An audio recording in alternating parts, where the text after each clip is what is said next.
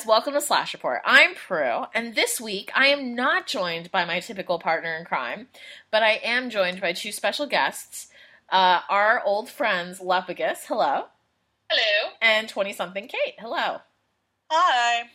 Uh, so we're really honored to have both of them here because uh, Kate actually was willing to take some busy ti time out of her busy schedule of watching two weeks old Project Runway episodes and stuffing kibble in her mouth to talk to us about this week's topic, which is Sleepy Hollow. Look, motherfucker. They're pretzels filled with peanut butter. Those are like two of the great foods in the universe, and I'm not going to hear shit about them. You personally described them as looking a little bit like dog treats. and smelling and smelling and smelling a little bit like dog treats. That just means I treat dogs really well, and the rest of you are dick bags. As the only person in this entire conversation who actually owns a dog, false. Truth. This is terrible already. Anyway, But it's a good pre like us being cray is a good precedent to set for Sleepy Hollow. yes. Which, in, in case you somehow missed this or you were wise enough to stop following me on Twitter for the past couple of weeks, Sleepy Hollow is a television show that is running on the Fox network. That I remember when I first heard the premise of this show, I recall saying something along the lines of that is balls sack crazy. And I have not changed that opinion since having watched two episodes. In fact, I would amplify it to double ball sack crazy. It's like we just didn't understand. It's kind of like we're like, okay, so they're gonna like, that's gonna be crazy, but they turned it to eleven. Yes. Like, And then they added a fucking hawk? Like, what? Like- oh, they turned it up to eleven and then they like broke the dial, so it's always going to be at eleven. yeah. Knob's off, guys. The knob is off. The- Yeah. Like, okay, so to just like the fundamental premise of this show is actually like quite simple. Unlike many of the other explanatory efforts that we've made in the history of Slash Report, it's basically that there is a lady who is a police officer who's about to go to Quantico. And her boss gets killed in some crazy night, and it turns out the guy who kills him is the headless horseman from the old Sleepy Hollow Ichabod Crane myth. Only Ichabod Crane comes back to life in this moment of strife, and he and Lieutenant Abby Mills have to solve crime in Sleepy Hollow in Westchester County, New York, together to avert the potential apocalypse. And I was sitting there, I was like, this is sort of like the rich people version of Supernatural. like, No, like I have to qualify this But at first, like when you were watching this show, you're like, okay, it's like somebody watched the Tim Burton Sleepy Hollow movie Yes. and like did a lot of peyote and took a nap, and when they woke up, they're like, guys, do I have a pilot for you? this is going to be the greatest fan fiction of all time. Right, and then the, so you're, like, you're going along. You're like, I'm not really sure how they're going to stretch out this premise. And then within the last ten minutes of the episode, they're like, The pilot kidding. episode. Last 10 Just minutes of the pilot You episode. know what? He's not just a supernatural horseman. He's capital D, death of the four horsemen, and And Ichabod have to stop the Crane. And Ichabod Crane is a chosen warrior, and his witch wife uh, is gonna be their, I guess, fucking Greek chorus of wisdom. I don't goddamn know. She's like know. their astral plane Yoda. Yeah, what the fuck? I mean, just like I cannot emphasize how fuck nuts insane the show is, and like the pilot was like, I honestly felt high. I honestly thought that I had like I was tripping balls as I was watching. Well, like Prue goes, "Hey, so like, have you watched this?" And I was like, "No. I mean, I think I want to." And she was like, "Kate, you need to do this, and you need to let me watch." Yeah. So she like made me get on Google Chat so that I could just caps lock at her and go, "Is that a fucking hawk? Does he have a spirit animal hawk? Well, oh my god, are they about to talk about George Washington?" that was the moment like in the original so uh, when i started watching and i i suspect lepigus has like a very different relationship with this show than like kate and i do right now but like No, absolutely, but we'll get into that. when i started watching the show i primarily was just like because it's pilot season and i'm like i'm cruelly curious. I kind of like to know like what shows are up. And i'd been hearing so much about like I don't know, sort of like the batshittery of this pilot that I was like, all right, I'm definitely going to check it out. Because I have a fundamental weakness for sort of supernatural shit like that. So Yeah. I started watching We it. all blame X Files. Yes, we can. And we can blame the fact that when I was like seven, my mom used to like make me watch Alien Abduction and Alien Autopsy specials with her because she didn't want, want to watch them alone, which explains a lot about me in general. So I was like, okay, I'm going to check this out. And then, so like the first intro bits of the show were like not super, super great for me. Like they were just like, okay, this, this seems dumb, but you know, enthusiastically dumb. Which, like, I always give people brownie points for just being like, yeah, letting all the crazy hang out. Yeah. Um, The Gold Retriever Gold Star. exactly. But then they like, but then they like went national treasure on me. They started throwing in like stupid, like dumb conspiracy theory American history shit. There's a map from 1776. Yeah. But like the minute they were just like some George Washington shit showed up, I was like, oh my god! Like mentally in my head, that Washington rap started to play, and I knew I was in it to win it. And like the thing is, is I hope there's just like a billion flashbacks with George Washington of just them hanging out and talking about like fucking witches and shit. It just Yeah. it kills me. Right. Like the fact that like George Washington's Bible is like a major fucking pivot point in this. Like he's a deist. I'm sure he owned a Bible, but like he wasn't really all about that stuff. Like oh my god, it's killing. I mean, like at least it wasn't Thomas Jefferson's Bible because it would be a lot shorter and we'd have a lot less plot points. yes, that is Um, true. But like, I, I love how I love how we've got like Dennis Miller for the really obscure jokes that we find hilarious. But Yes, people are gonna be listening to doesn't this, enjoy? like, Why is that funny? I don't understand. I, Who doesn't well, enjoy a good Thomas Jefferson's Bible? if you don't joke? Um, understand the Thomas Jefferson Bible joke, you should look that shit up. It will like fill your life with knowledge. No, it won't fill your life with joy, but it will certainly educate you. Yes, I will have actually seen that, by the way, um, on that trip to Monticello where I got thrown up on. Don't do history, kids. It's dangerous and uncomfortable for everybody. Okay, so I think But, it's, the thing is, like, that made me think on.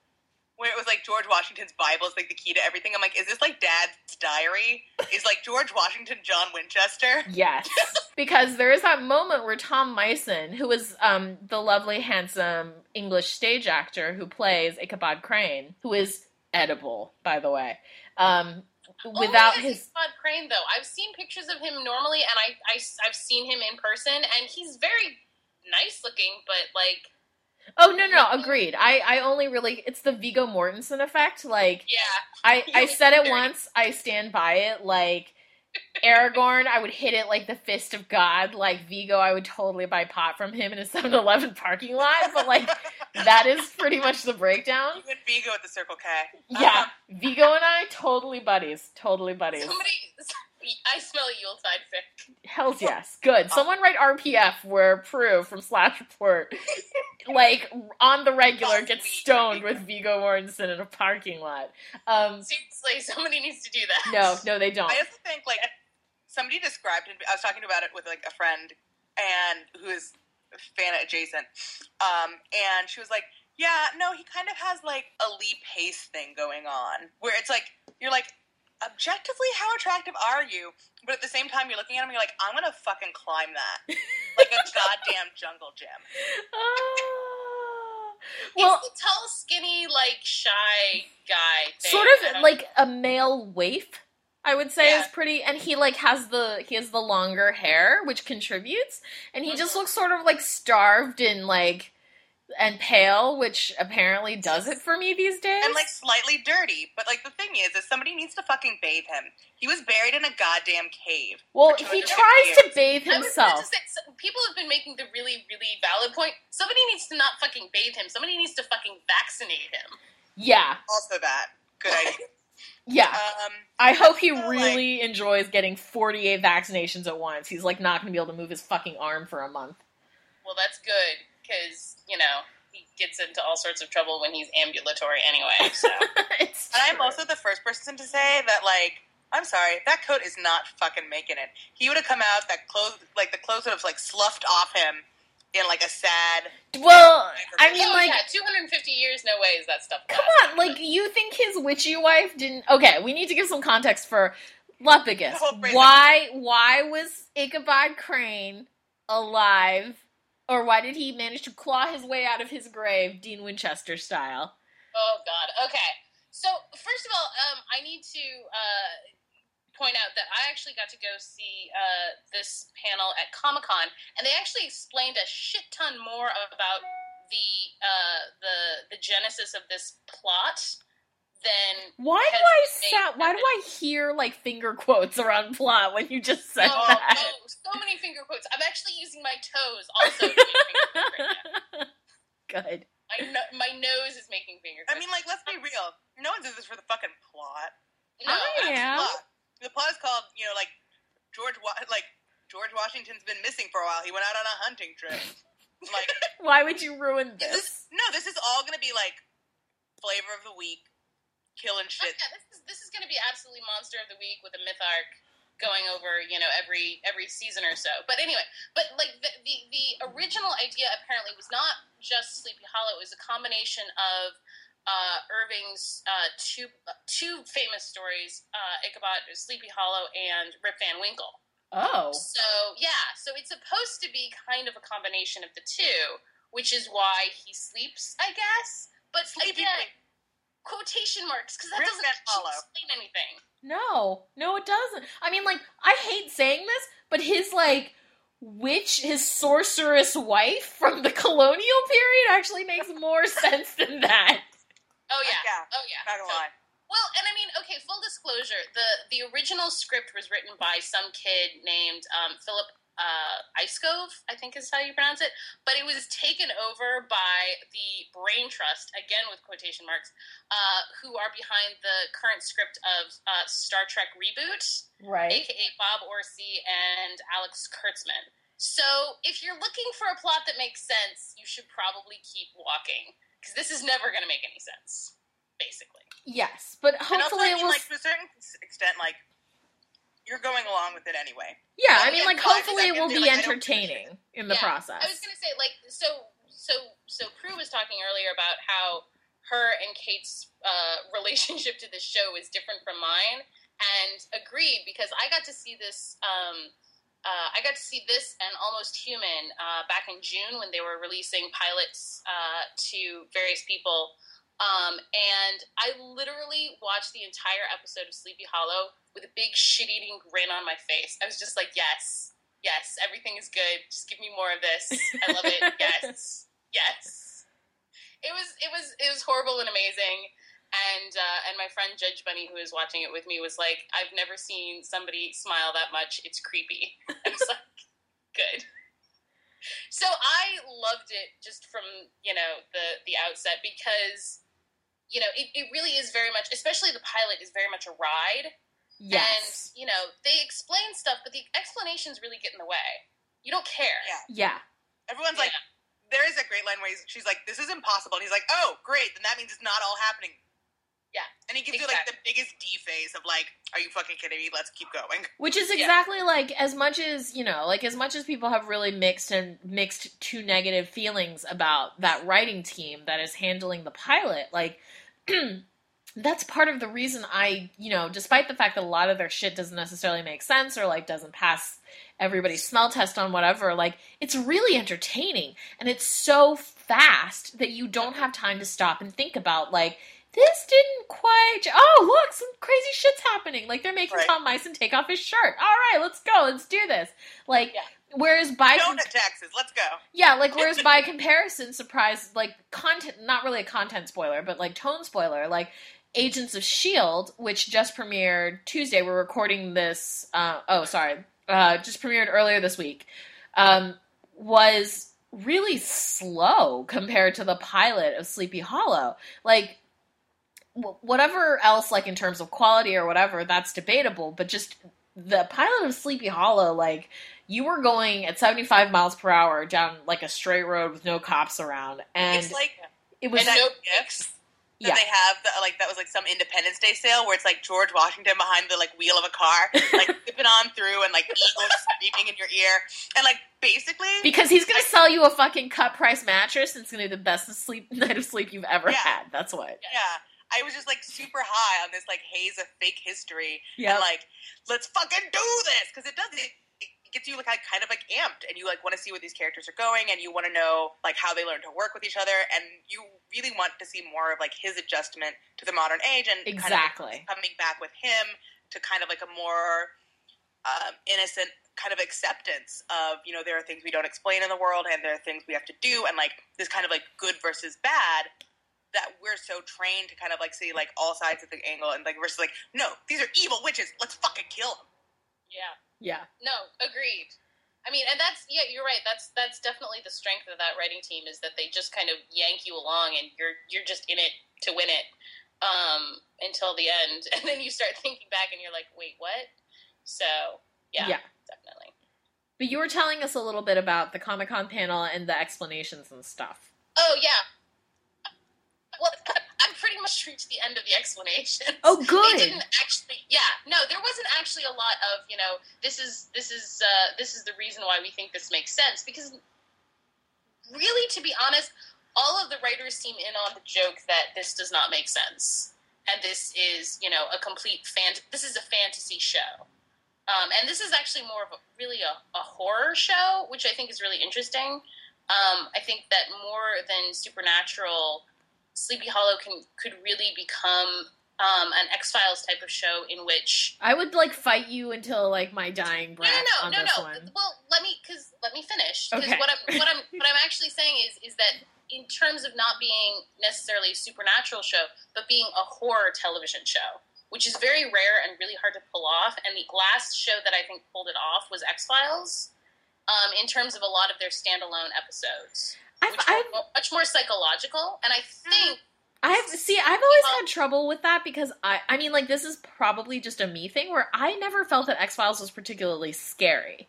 Like I didn't think that it ever, even Well, the I'm not standalone. talking about uh, how scared you are. I'm talking about horror, which is not necessarily as a genre is not necessarily about you know. Well, I didn't get scared, therefore it's not a horror movie. Well, Okay, yeah, fair enough. movie. Well, like from the point of view of someone who doesn't understand like what that like what how do you define horror then? Because I just I don't know. I didn't find. Mm. I, I find horror is, uh, you know, the um, I can't remember what the phrase is, but like the, the dread of the out of place, basically. You know, things that aren't are not going the way that they should be. So And sort of like Twilight really, really. Zoney, Hitchcockian. Yeah, Okay. Yeah, and, and Supernatural is very much about kind of monsters. Um, but there's not a lot of like so so what happens at the end of the pilot of Sleepy Hollow is you're going along and you kind of get, you know, okay, weird old guy who was asleep for 250 years. Oh, this might be apocalyptical. Oh, this is really interesting. And then all of a sudden, there's this incredibly weird creature who just breaks into a jail cell and murders John Cho. Oh, who we have to mention, John Cho is on the show. Yeah, we're well. We're going to talk about John Cho and Nicole Beharie and uh, uh, Orlando Orlando Jones at, ex- at, at at length, I'm sure. Um, but um, so and, and it's just it's completely out of left field in terms of what's been going on before that, and that's what I think made it kind of a horror show. Well, I mean, I think it's interesting that you don't think it's going to go in a kind of supernatural direction where Because I for think that it's definitely it's going in a supernatural go in that direction. because like Mhm. to me this says like it's so not just like it is monster of the weekend it has that thematic arch where it's like i felt like some of the best things about like the x files that made it kind of like a horror show where, where that a lot of the times like the things had a non-supernatural explanation Mhm. and for me that's what made the show richer and more complex. And for this like i'm excited. Don't get me wrong. I'm like i'm totally going to be along for the ride. But i do definitely think every week it's going to be like some new crazy thing. And like for the first while like having her be like oh yeah right like those exist. And then they like nearly get killed by one and then they fight it and then they kill it. And then it's kind of know, Abby seems to be pretty accepting of everything so far. You know, I don't think she's going to be like that kind of skeptical person, but Well, I mean, I feel like this is part of the this is part of the issue, right? Like, because I mean, just to, like completely in the interest of total disclosure, I don't actually think it's a good show. I think it's really very kind of like it's entertaining. But uh, love because you were the one who was who was saying like after reading like my crazed flurry of tweets. It was like, I still can't tell if you like it. And I was like, I don't know either. All I know is that, like, I don't think it's particularly good. And the huge drop off in momentum between episode one and two was, like, really visible for me, as Yeah. well as the fact that, like, it lost it didn't just slow down it lost a lot of its tightness and the more space you give that story to breathe the more i'm like this is fucking stupid. Like i'm still like that could just be the sophomore slump and the rest of it could just continue to be like that giant rickroll of katamari batshit that like i really enjoyed in the first episode. But like i think that was one of the things the fact that what you're saying i agree with lepicus about the fact that i don't think abby is particularly skeptical. Like and if she is skeptical she's skeptical in the way that you're like what the fuck that shit is messed up not necessarily the way that scully was where she was like that is horseshit fox mulder like you with your goddamn aliens and you're reading porn in the fucking office get off of this it, it's like and the thing is that Ichabod is not necessarily a believer either. Do you know what I mean? Like he Yeah. didn't know about any supernatural shit before like he crawled out of his grave. He I was like gonna say, yeah. he the- just found out three days ago that his wife was a witch and like and then there's this dude with no head who just won't seem to die. So both of them are very much in the same kind of like what the fuck boat together. So i feel like that may potentially become an issue where neither of them is the more kind of knowledgeable character in this sense. And the one person who does seem to be like their sort of sherpa through this whatever journey are like Ghost Witch Wife and like Ghost Partner are the two people I guess who are going to be the ones like Carrying the yodaing them expedition through the series. Yeah, but so and and I think that that's totally true. But for me, the thing that I'm gonna be coming back for isn't really the plot anyway, Right. um, because I really fell in love with a lot of the characters, um, especially Abby. Um, she, I think, was really fun uh, for me to watch, just because you know she's so incredibly um, damaged in a really interesting way uh, that's not very self not very evident until you start kind of watching or you know going through the pilot and then going through the second episode um, where you kind of get her backstory.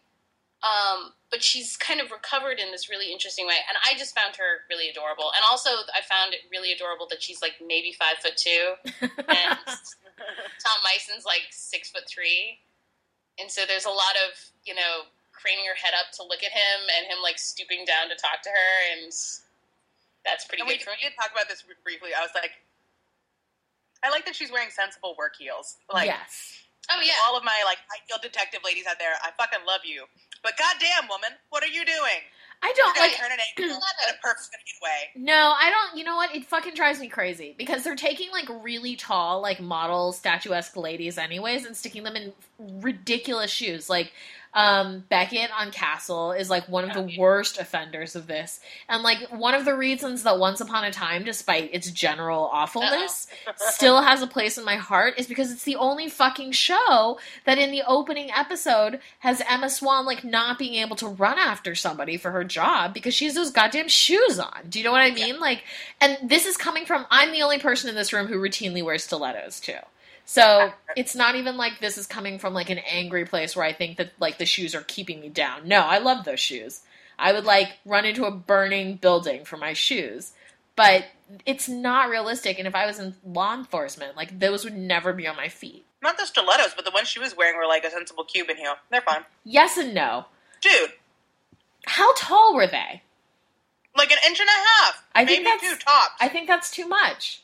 Like if you're walking all day, because those shoes, like even with like that a yeah, well, like even if you're on a low heel, those are not built for arch support. Sorry, continue continuing on with the series and not like my weird shoe issues. and and I also love um, uh, Clancy Brown. The fact that he's apparently coming back as a ghost is really makes me happy. But I just found it really hilarious. Well, okay, so the number of people who like were killed in the first episode, but that ain't stopping them none, is Clancy Brown, John Cho, and whoever plays Katrina. Uh, and well, and technically Ichabod, and it's just and and the headless horseman. So there's five dead people on this show, basically.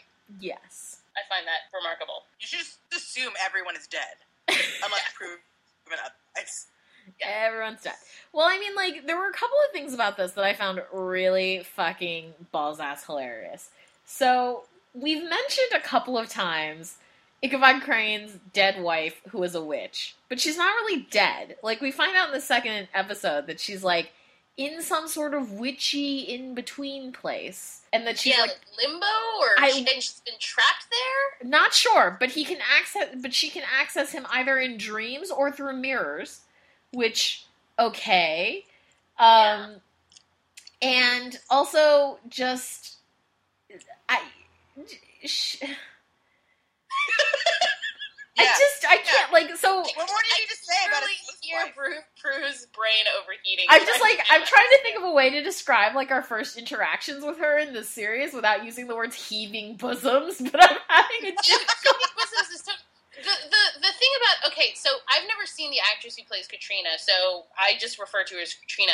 But she was amazingly, bafflingly miscast.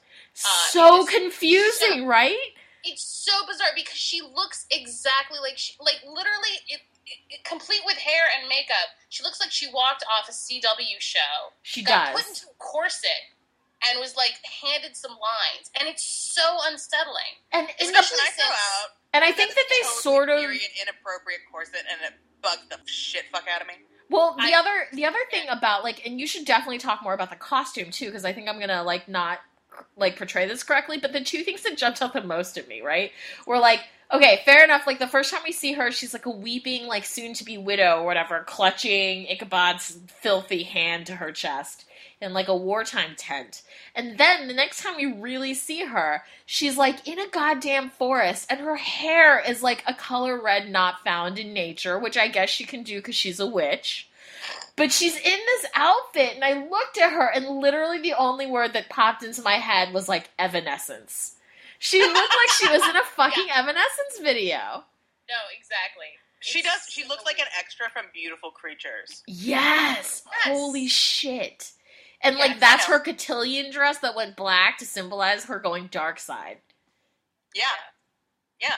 Such a confusing miscast And because we're not even going to talk about the weird ass because, like, in, okay, at least in the first in the in the pilot, the weird in betweeny place is like this bucolic, bizarre, kind of creepy forest, and then second episode, what was that? I I've no fucking clue, man.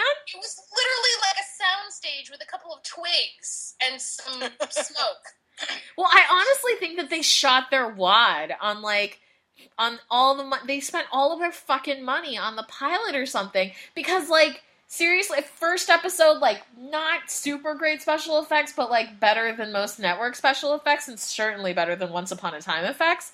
And then like second episode, A, that soundstage disaster. B, like Katrina, witch lady, in this like in between dream place, doesn't like vanish or get swallowed into black smoke or whatever. She just like literally moonwalks out of a scene when danger is approaching. I was like, how fucking cheap did we get here? like, Well, it was. I mean, it really was incredibly like jarring. I was just watching it, being like, "Did that? Are you for real?" and I t- and like, and I don't even know if it's the actress's fault. She's just No, no, it's absolutely definitely- I the don't think it wrong is. I person mean- for this role. Yeah, that's. I mean, and, and it's also it's a thankless fucking role. Exactly. yeah. Like Katrina uh, in the in the story is basically this kind of blank canvas anyway. Um, who Ichabod doesn't marry in the story, but eh. um, Christina Ricci, thanks for that. I was going to say Katrina was German, but you know we're I'm, I'm you know ugh, I've got a lot of feelings about the actual story versus this thing, so I'm not going to get into that. but um, but it, it- it's it's like there's never going to be anything with Katrina in terms of her as a character. She's always going to be, you know, the tragic. Obi Wan Kenobi, you're my only hope. Exactly, and you know, Except Obi-Wan she's not Leia or or like R two. She's the hologram.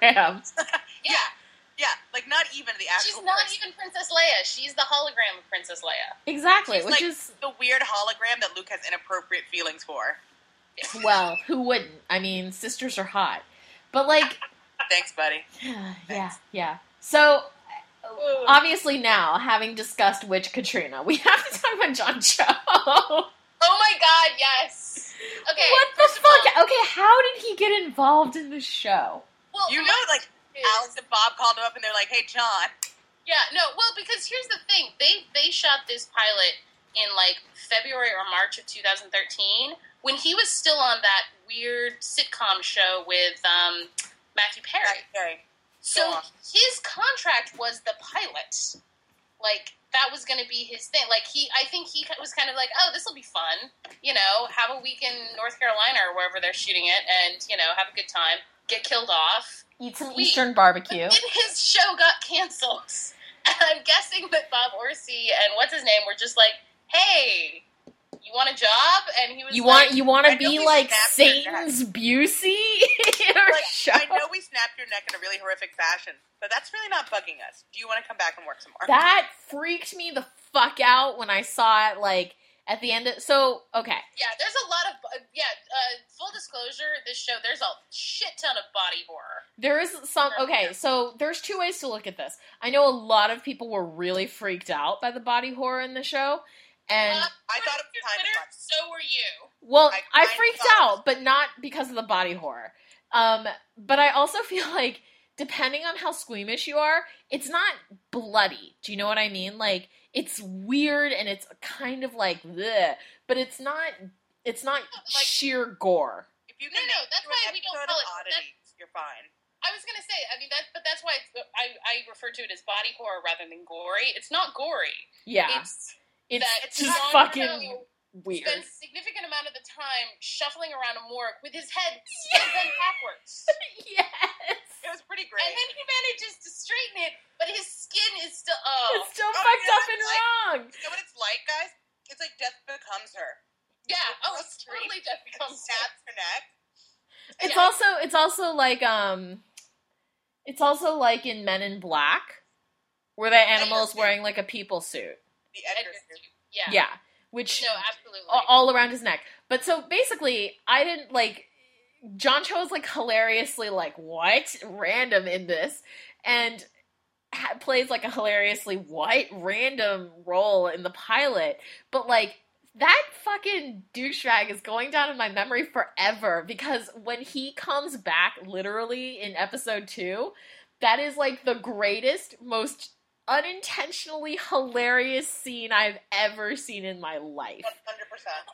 I was say I'm not sure it's unintentionally hilarious. I don't like. I don't know what they were going like. If they were going for horror, I wasn't, or like unsettling. I wasn't. On, it wasn't like at all. It was just like so fucking funny. Because okay, to walk you guys through this, at the end of the first episode, because uh, that makes sense now. Like his neck was snapped. I guess they didn't think that they would have him for the rest of the season. Yeah. So essentially, like the Prince of Darkness, like a naked giant Like. Caucasian version of the Nightmare Dire Stag thing from Hannibal. No, it Like- looks like Abaddon from Torchwood. Yes. Um, comes out through a mirror and like basically like snaps like John Cho's head like not fucking around style, right? But his head is still like attached to his neck and the skin's not broken. Um, and then in the second episode, we see him because his body is like lying in a body bag in the morgue, and it's like perfect stillness. And then all of a sudden, the body bag starts fucking thrashing, thrashes itself off of the exam table. And when John Cho pops up, his head is still snapped back, and he starts freaking out about it. And it is one of the funniest things I've ever seen in my life. Yeah. I just like I was sitting there like, should I be laughing? I can't stop. I well, and then and then he kind of continues throughout the episode, just being. I, I think Prue, you called him Satan's PA. Yes. Basically, basically his role, and if that continues to be his role, then like So all clap funny. I'm I'm really He's I'm like- all about that. Renfield Yes. plus like a touch of oh, who is that I'm thinking of? Anne Right. Hathaway from Devil Wears Prada. Yes, Yes. yes. Like I bet that like demon thing calls him Emily, yeah. yeah. Or maybe the demon thing calls him whatever his last PA was called. right? like Jehoshaphat. oh god. Like so he seems so put upon and like long suffering the entire fucking episode Which- is which is great, but I mean, it is such a bizarre like tone shift from the rest of the episode, which is kind of Yeah. weird, really standard kind of monster of the week. Like there's a witch that you need to burn, and you know, Yeah, and he's just like that. That's not like a dumb. su- That's literally the summary of the second episode, Yeah. guys. and it's and it's very bizarre and like not really. Yeah, the the the monster of the week. If that's the way that they're going with it, you know, I'll I'll still be here for the shenanigans of you know Ichabod Crane discovering donut holes, but the rest of it is going to be like, eh, fast forward through this. So Yeah, no, I agree with you. That was just like the the plot was so well. It was self evidently the B plot. Like it was very obvious that like not a lot of thought had been put into it, and it was done almost as more of a vehicle to sort of flesh out more of the angels and demons world that they've kind of plopped themselves into because Yeah. In further supernatural parallels they've set this up so that it is like the fight for the fate of the world it's them versus the four horsemen and they'll have seven years of tribulation because they're basically going through revelation uh, has anybody actually looked checked? Because you know, I'm a Jew. What do I know about Revelations? Um, but like, because they they said the seven years thing, and I was just like, oh, so you're basically just setting yourself up for syndication. Is that an actual thing? yes it is I know the I know the thi- the the the creepy the creepy over voiceover of the you know and a voice called out come and see and you know upon a pale horse there was death and hell followed after. That's accurate. yeah The seventh thing is accurate too. the seven thing is accurate hold on i'm actually going to find a reference because Look, it's like, been a really long past years. time It's just seven seasons of tribulations, man. Like basically. No, like I your literally, shit to go where no one has ever gone. no, seriously, I listened to that and I was just like, wow, you guys have some brass ones, thinking you're gonna last seven seasons. well It's i bad mean if they're gonna like glee it, where it's like a very flexible timeline, where like all of a sudden we're like half a year later, and then like another season will be like three days. You know what I mean?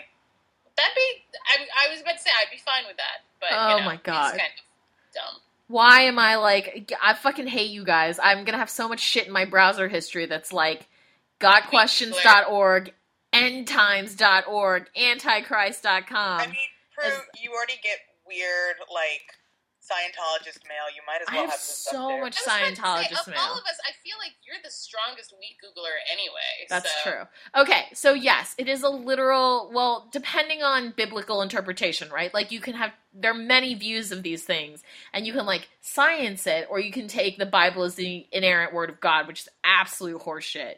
But um Your daily atheism for the day. Okay, so the seven year tribulation is a literal period of about seven years.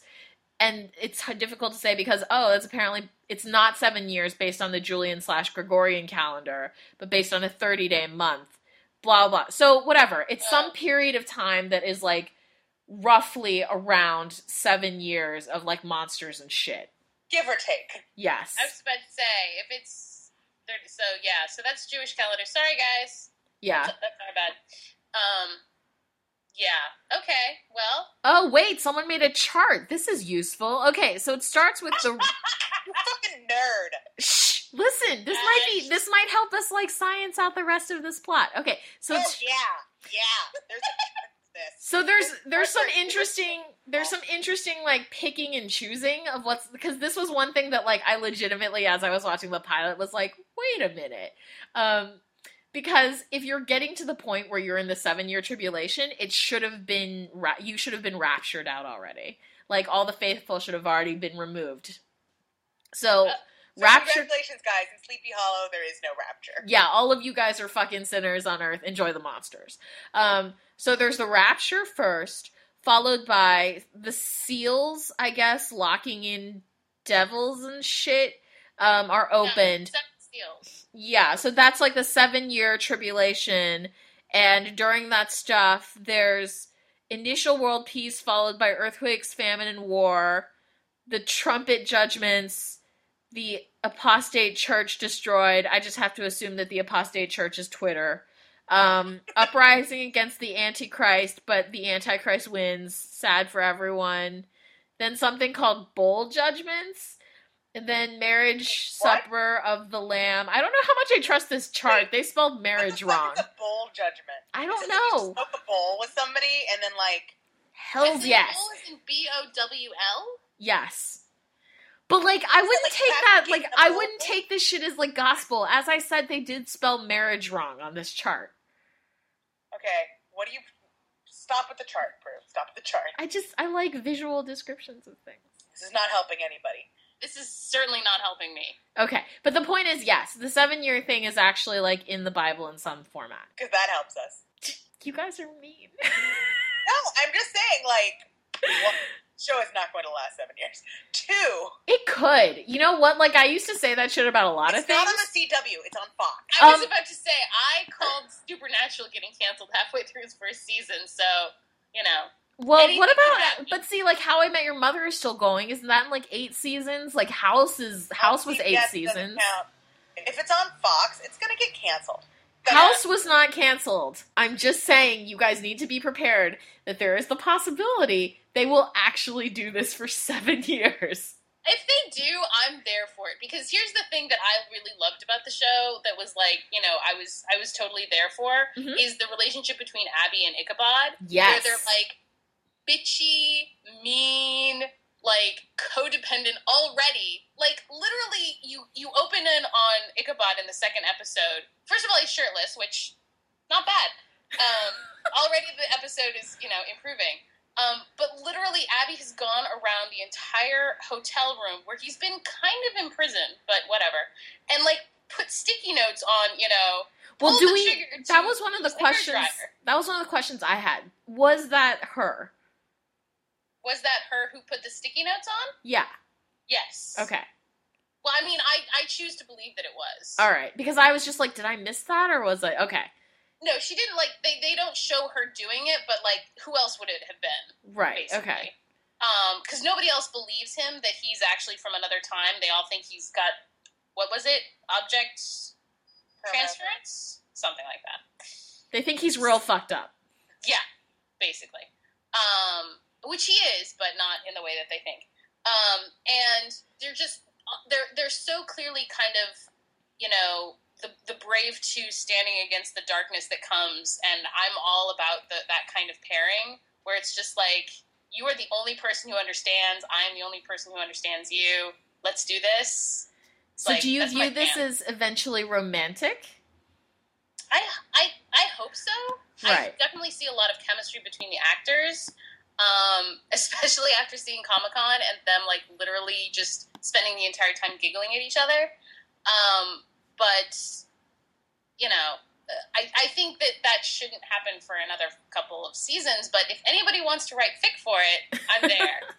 I'm super there. It's also interesting because I feel like it's not one of those shows. Like a lot of them, like from the get go, when you look at them, you're like, well, your your privates need to touch. like it should happen now. I, am super about that for them. No, no, no. But I'm saying, but I actually like it's interesting because like a lot of these shows, like all I was like was like, if you don't get together so soon, I'm going to show up and I'm going to start egging your houses. but like this, I'm like, Kitten. what? I'm gonna. You remember? Never mind. It's it's a whole thing.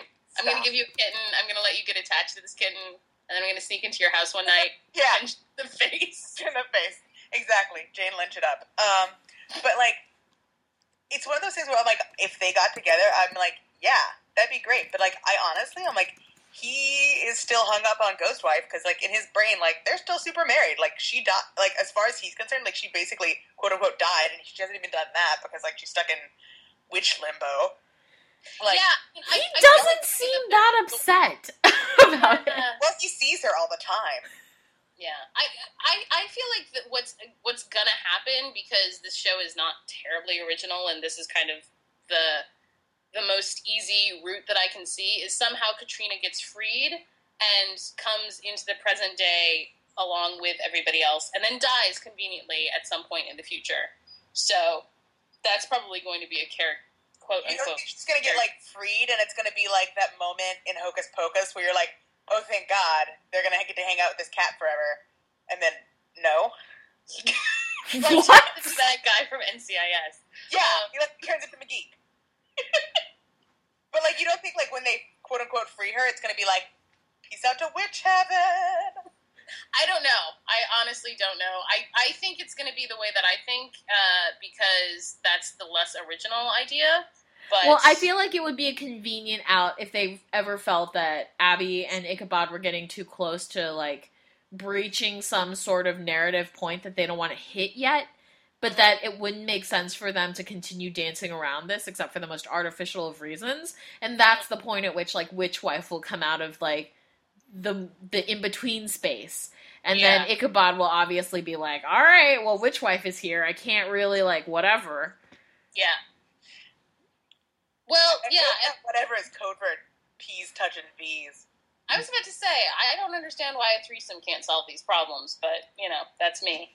Um, but yeah, I think I definitely do see a lot of chemistry between them, and I definitely want them to get together at some point. Right. Uh, but right, right like now, season six and a half. Especially because I'm like, Uh, I'd say season three. no, but I'm like, right now, like, have it sooner rather. Like, I'm sorry, but I am not in the mood for Mulder and Scully shenaniganery uh, up in here, or moonlighting, or whatever. Like, let's. but let's they're each other's only friend right now. Let's be real. That's a which bad. is amazing. Uh, let's not forget the incredibly awkwardly crowbarred in former love interest for Abby that shows up for 33 seconds and whose primary characteristic was to have like the buttons on his jacket positioned perfectly over his man nips. Like, Yeah. only thing I took away from his appearance. The only thing I took away from his appearance that he, was that he was short. I was just That's like, oh, true. so you don't need stilts for him. So that's you know that's that's a point in his favor, I guess. It is. It is. But yeah, yeah, Luke, I think Lucas. I don't care. yeah, basically. Don't- well, exactly. Like care. nobody cares about this guy. Nobody. And again, just why? Why do you need to do this? Shows. Why do you have to like bring in like X Flames that everybody knows is not going to pan out?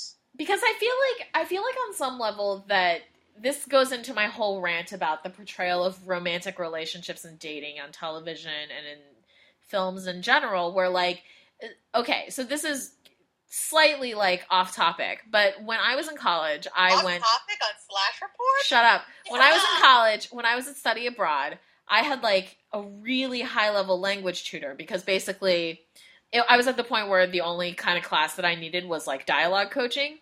And one of the topics of conversation that kept fucking coming up in this class where she would be asking me shit and being astonished that it wasn't true because she'd seen it on Friends, right? So like I, I think she busted out like one of our first classes, which is like so magically inappropriate, even with me, where she just looked at me and she's like, So you have a sex you have sex with a lot of different partners, right? And I was just like, uh, what? I've known you for I've known you for a week. What?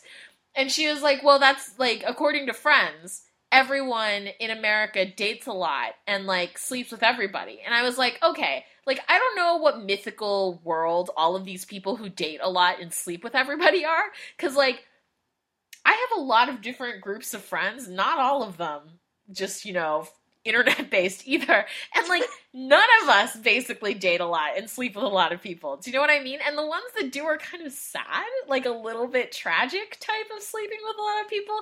Like so I think that a lot of people who are writing plots like this struggle with the concept of creating like a character who like does not have a past romantic relationship as a shorthand for something. Do you know what I mean? It takes a lot more to develop a character in the vacuum of really obvious like really obvious coded signals for like XYZ and that's the only reason that dude is there. But it was I was so annoyed by his presence. Like never before he arrived did I wonder about Abby's previous personal life. Like there was no point at which I was like, "Oh, I wonder what she did." I was like, "Oh, she was like a really baller ass cop." And then then she was going to go to Quantico. Like Well, I was gonna say, I mean, she's she's got enough of a uh, backstory, and we still haven't talked about Jenny. yeah, like she has which we should definitely like, talk about has, like she has shit going down that she really didn't.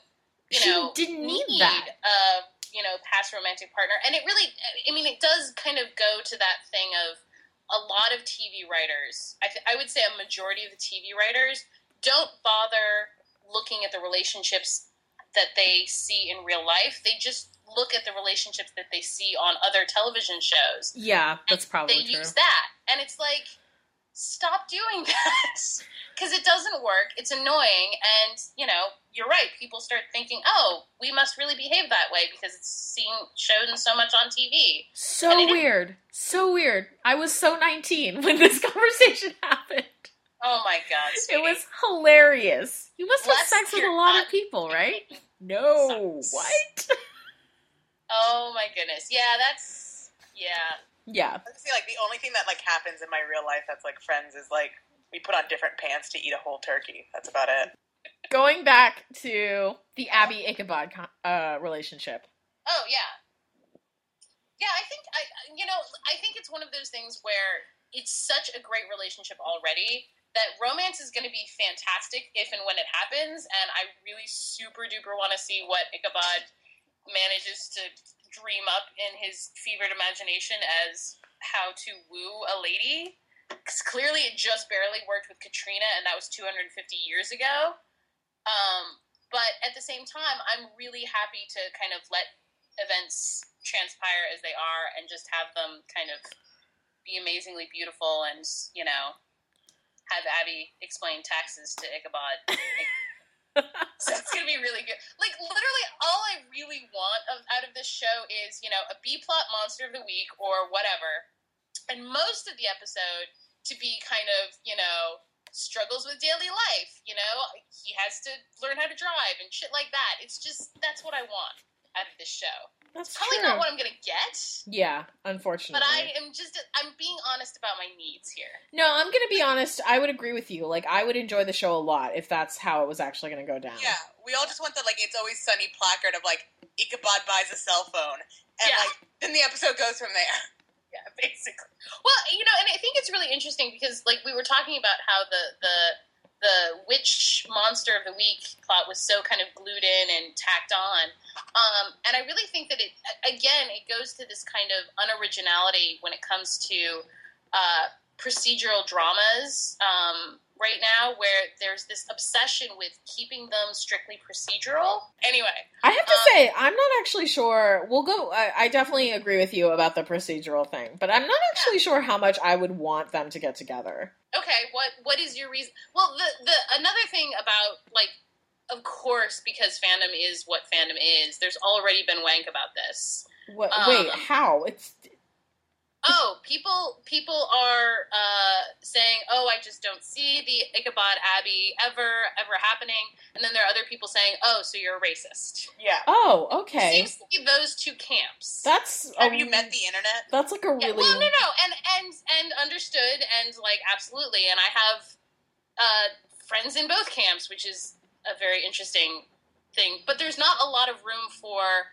nuance in this conversation. It seems like right now. So, yeah, Wait, so what what's the conclusion here? Just that like if you don't want them to be in a romantic relationship, default racist. Yeah. It seems to be that way. Yes. Cool. All right. Well, I'm Yeah. gonna I'm gonna be ultra Caucasian right now, and having never understood the taste of priv- like being repressed. You put the Asian in Caucasian. I maybe. just you know because of my endless white privilege, I'm gonna I'm gonna put out an opinion here, where I can they have lovely chemistry, and they're really funny together, but I feel like. I always really am hesitant about relationships where like they are their only friend. Do you know what I mean? Like I I get that that's like an attraction to like a lot of people like that dynamic. I don't. Like I find it sort of worrying because I it's the way that like I don't really enjoy things where like high schoolers get together or fall in love because I inevitably think like, well, you're fucking 16, like this will last another half hour until fucking study hall comes along, right? You don't know what you want. You don't know what you want. Like and but this is not like a you don't know what you want thing, but it's like this is like this person is like your only friend. Like are you sure you want to be doing this because it's really hard to be friends with your exes. Like it fundamentally changes things. And if they're the only like if they're each other's only friends right now and they have to stop the tribulation times, like maybe some focus, guys. Well, wing I mean, wank on hold. There's an apocalypse happening. okay, but but on the other hand, I mean, like in re in real life, absolutely, I I completely agree with you. But this is one of those things where it's like I condone. I mean, that's that's one of my fail-safe. You know, uh, what's the word? Uh, buttons um, in terms of fiction. hmm In terms of fictional characters, I love it when it's you know the they're the only two um, type of thing. Even though you're right, in in real life, it's unhealthy. It's not a good idea. It's not smart. Um, but in my fiction, absolutely, I, I dig that stuff. Well, so I think okay. I think saying that it's not healthy when it's you know they're going to be battling the apocalypse doesn't really. It, it doesn't bother me that it's an unhealthy relationship. I guess. Okay. Yeah. Kate, what were you gonna say? No, I mean like I get it. I just it's like that picture of the dog, like not sure if want. like I just like I understand it. I'm sure it's gonna happen. I'm just like she can ease up off my dick a little bit. Yeah, and you know what? The other the other part of this that like is just me being contrary. Like the more people are gonna be like, you don't want them dating, so you're racist. The more I'm gonna be like, well, I don't want them dating. That's true. Yeah, Oh, oh. In general, about you as a human being, prayer. yeah, yeah, I was No, gonna it's, say. it's not even that like I don't want that. It's like I I don't know how like because like I'm not a person with who like really tempers their feelings about you. I no, It's either like I swear to Jesus, if their like faces aren't touching, it's like you know like the, the now kiss. moment. yes, Like it's like it's really like that or nothing. I I'm never like, aw, that's cute. I'm always like, God damn it, send me to the depths of the ocean. This is the worst. Drown me in a the wrenching abyss of how shitty this is. you know what? Here's another thing that I just thought of that is probably like a more legitimate reason for me to be like, I sort of like want them to hold like to hold off for a really Yeah. long time at least. Yeah, it's like it's not like I don't want it. I just don't want it now. I don't know that I It's would like be offered dessert. I'm already full.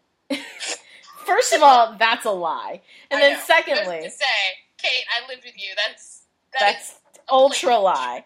But the other thing I, have- think have- Oh, sorry. But the other thing I think that like we see so rarely, like like you said, um, and like we were talking about, like Abby Mills is an interesting character all on her own, and she's interesting. And if you had to define her by her traits, she's very, she's very like she plays everything very close to the chest.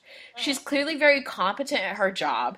There's like some fucked up shit going on in her background between her and her sister. She's really good friends with like um the sheriff who was her mentor. She clearly had some issues with her family, et cetera, et cetera, et cetera. Note how none of those things are reliant on her appearance or her previous romantic history, which is why I think Luke was so weird, kind of like hijacked into the second episode, and why I'm sort of hesitant to be like, let's introduce this will they, won't they tension, because it's really nice to have occasionally a female character who is interesting on her own merit and not because of any potential sexual issues like down the line, if that makes any sense.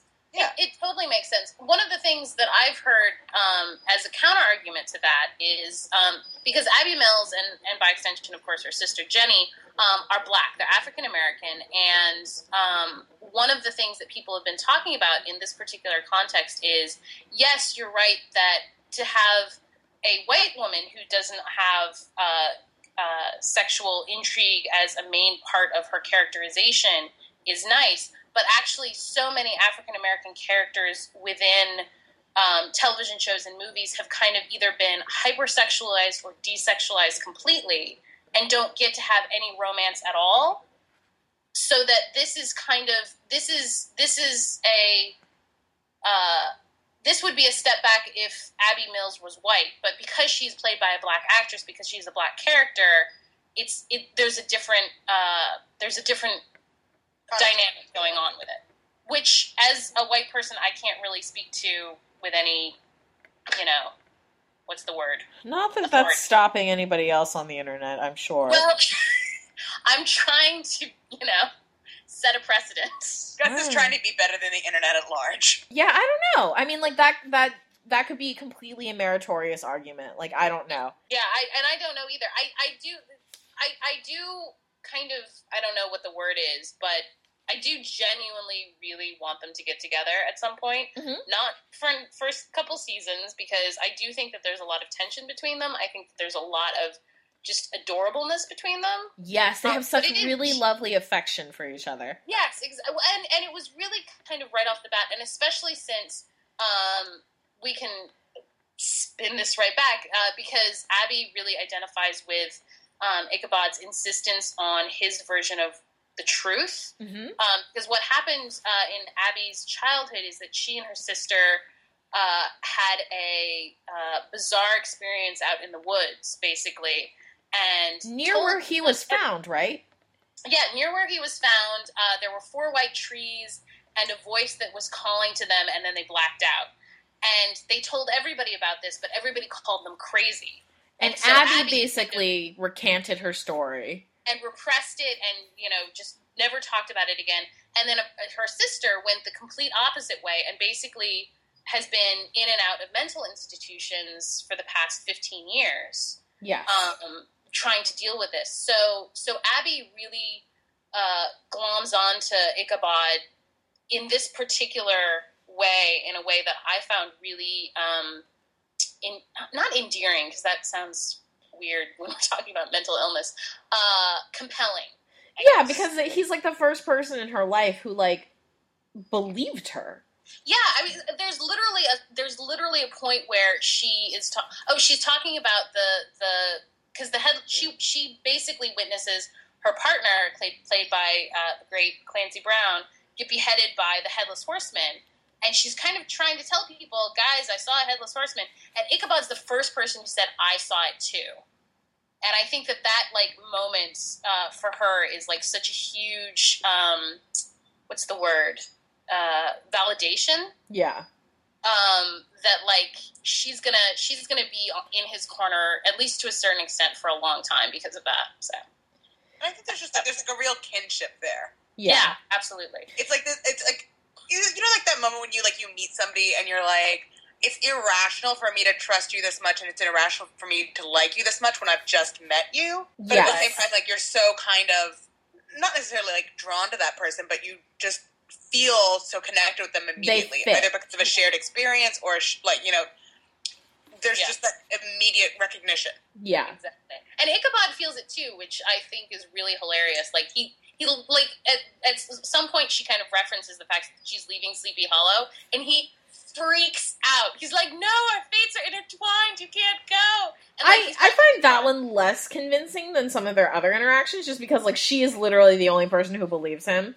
So like I would freak out too whether or not I felt like I had a really deep connection with somebody. No, no, but I, but, but he says something like our fates are entwined, and you know all of that kind of stuff. And I thought that that was just really, I don't know, um, interestingly codependent, considering they'd been together for like twenty minutes at that point. I mm, I see what you're saying. I still think that like their general sense of like they seem to make each other laugh a lot, or like they would if Abby was willing to laugh about his shenanigans.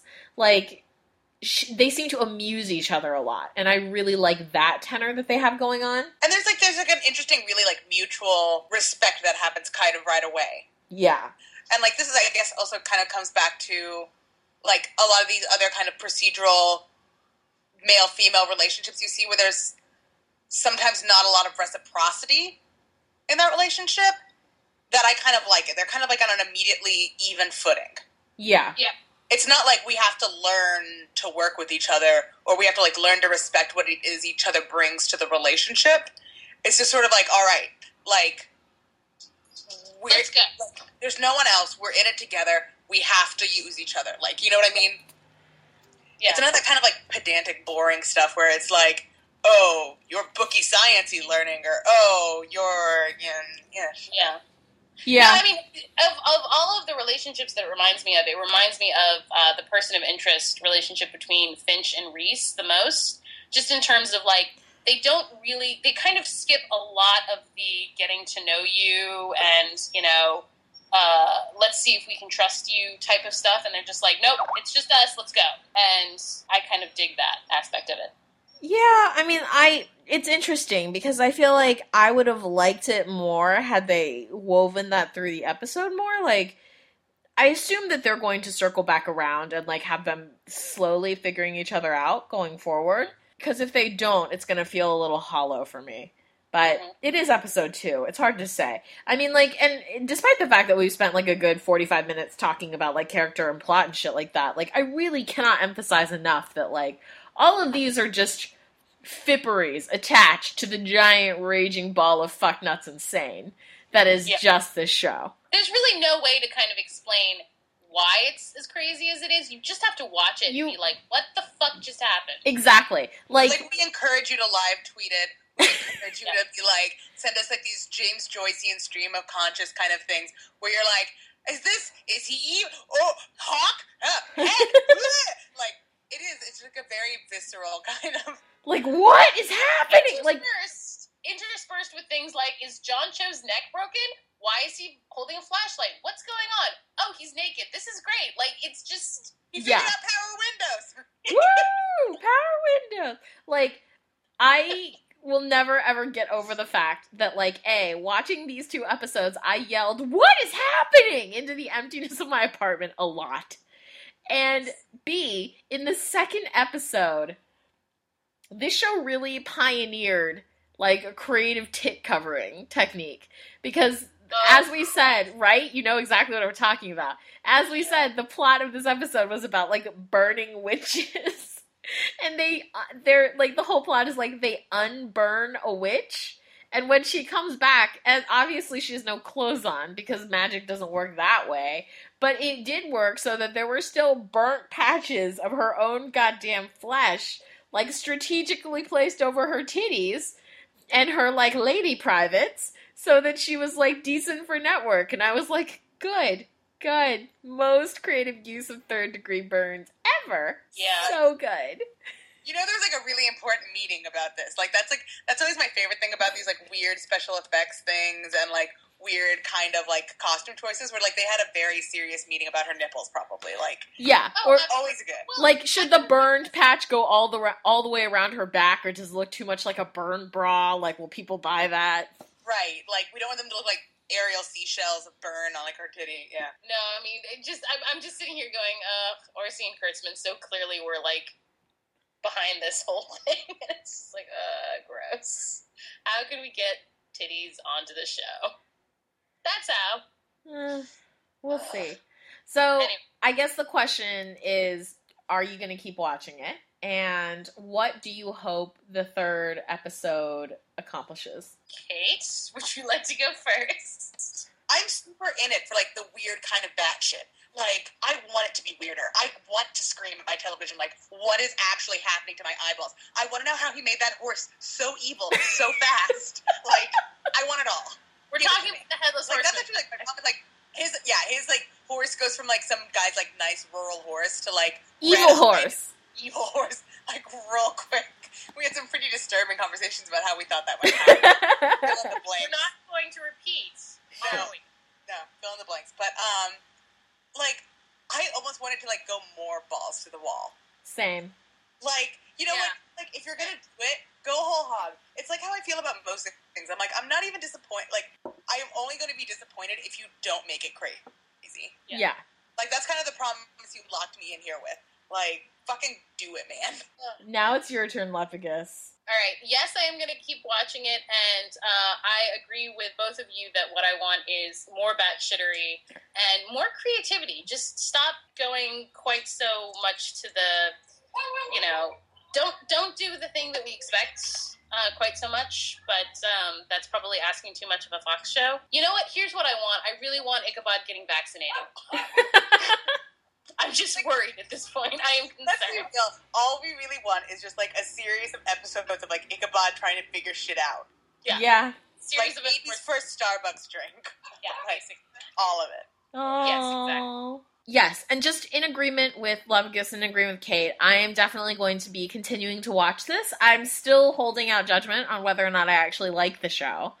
Um, but yeah, I'll be there. And not just do I want it to go more like fuck nuts insane, I want more like stupid uh, American history conspiracy crap.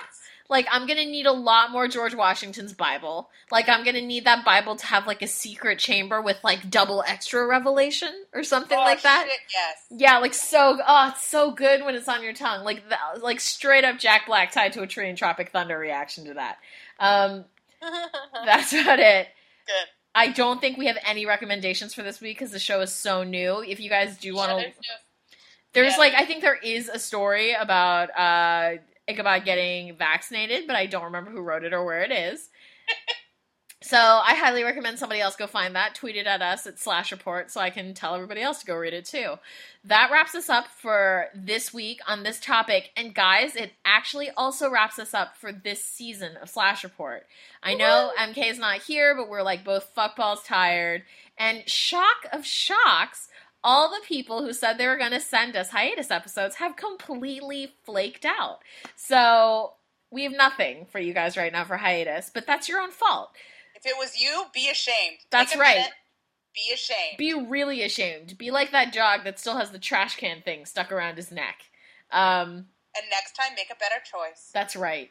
Um, or you could just finish it and email it to us, and we'll post those when and if we get them. But otherwise, we're Jewish. Why are you laying on the Jewish guilt trip here? What? That's not Jewish guilt. I'm an That's- elementary school teacher. That's That's super Jewy. I'm sorry. You're It's one only of the get- chosen peeps. I can tell you.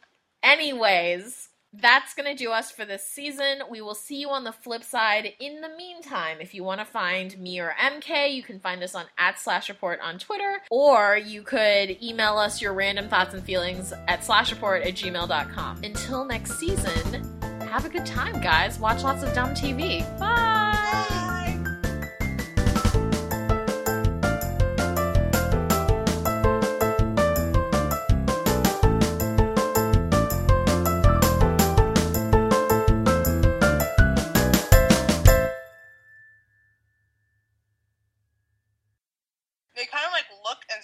Smell like dog treats, but you don't even know. Oh Kate, Kate, are you telling me? Are you telling me that right now you're sitting in front of a paused episode of Project Runway, stuffing something that looks like dog treats in your face? Yes. I walked away from the Project Runway, but otherwise, yeah. What? What? What the fuck is wrong with Gus you? doesn't share food. but can we talk about how Emma Sentinel proceed? No, no, we can't. we can't. We can never talk about that. We're never ever going to talk about that.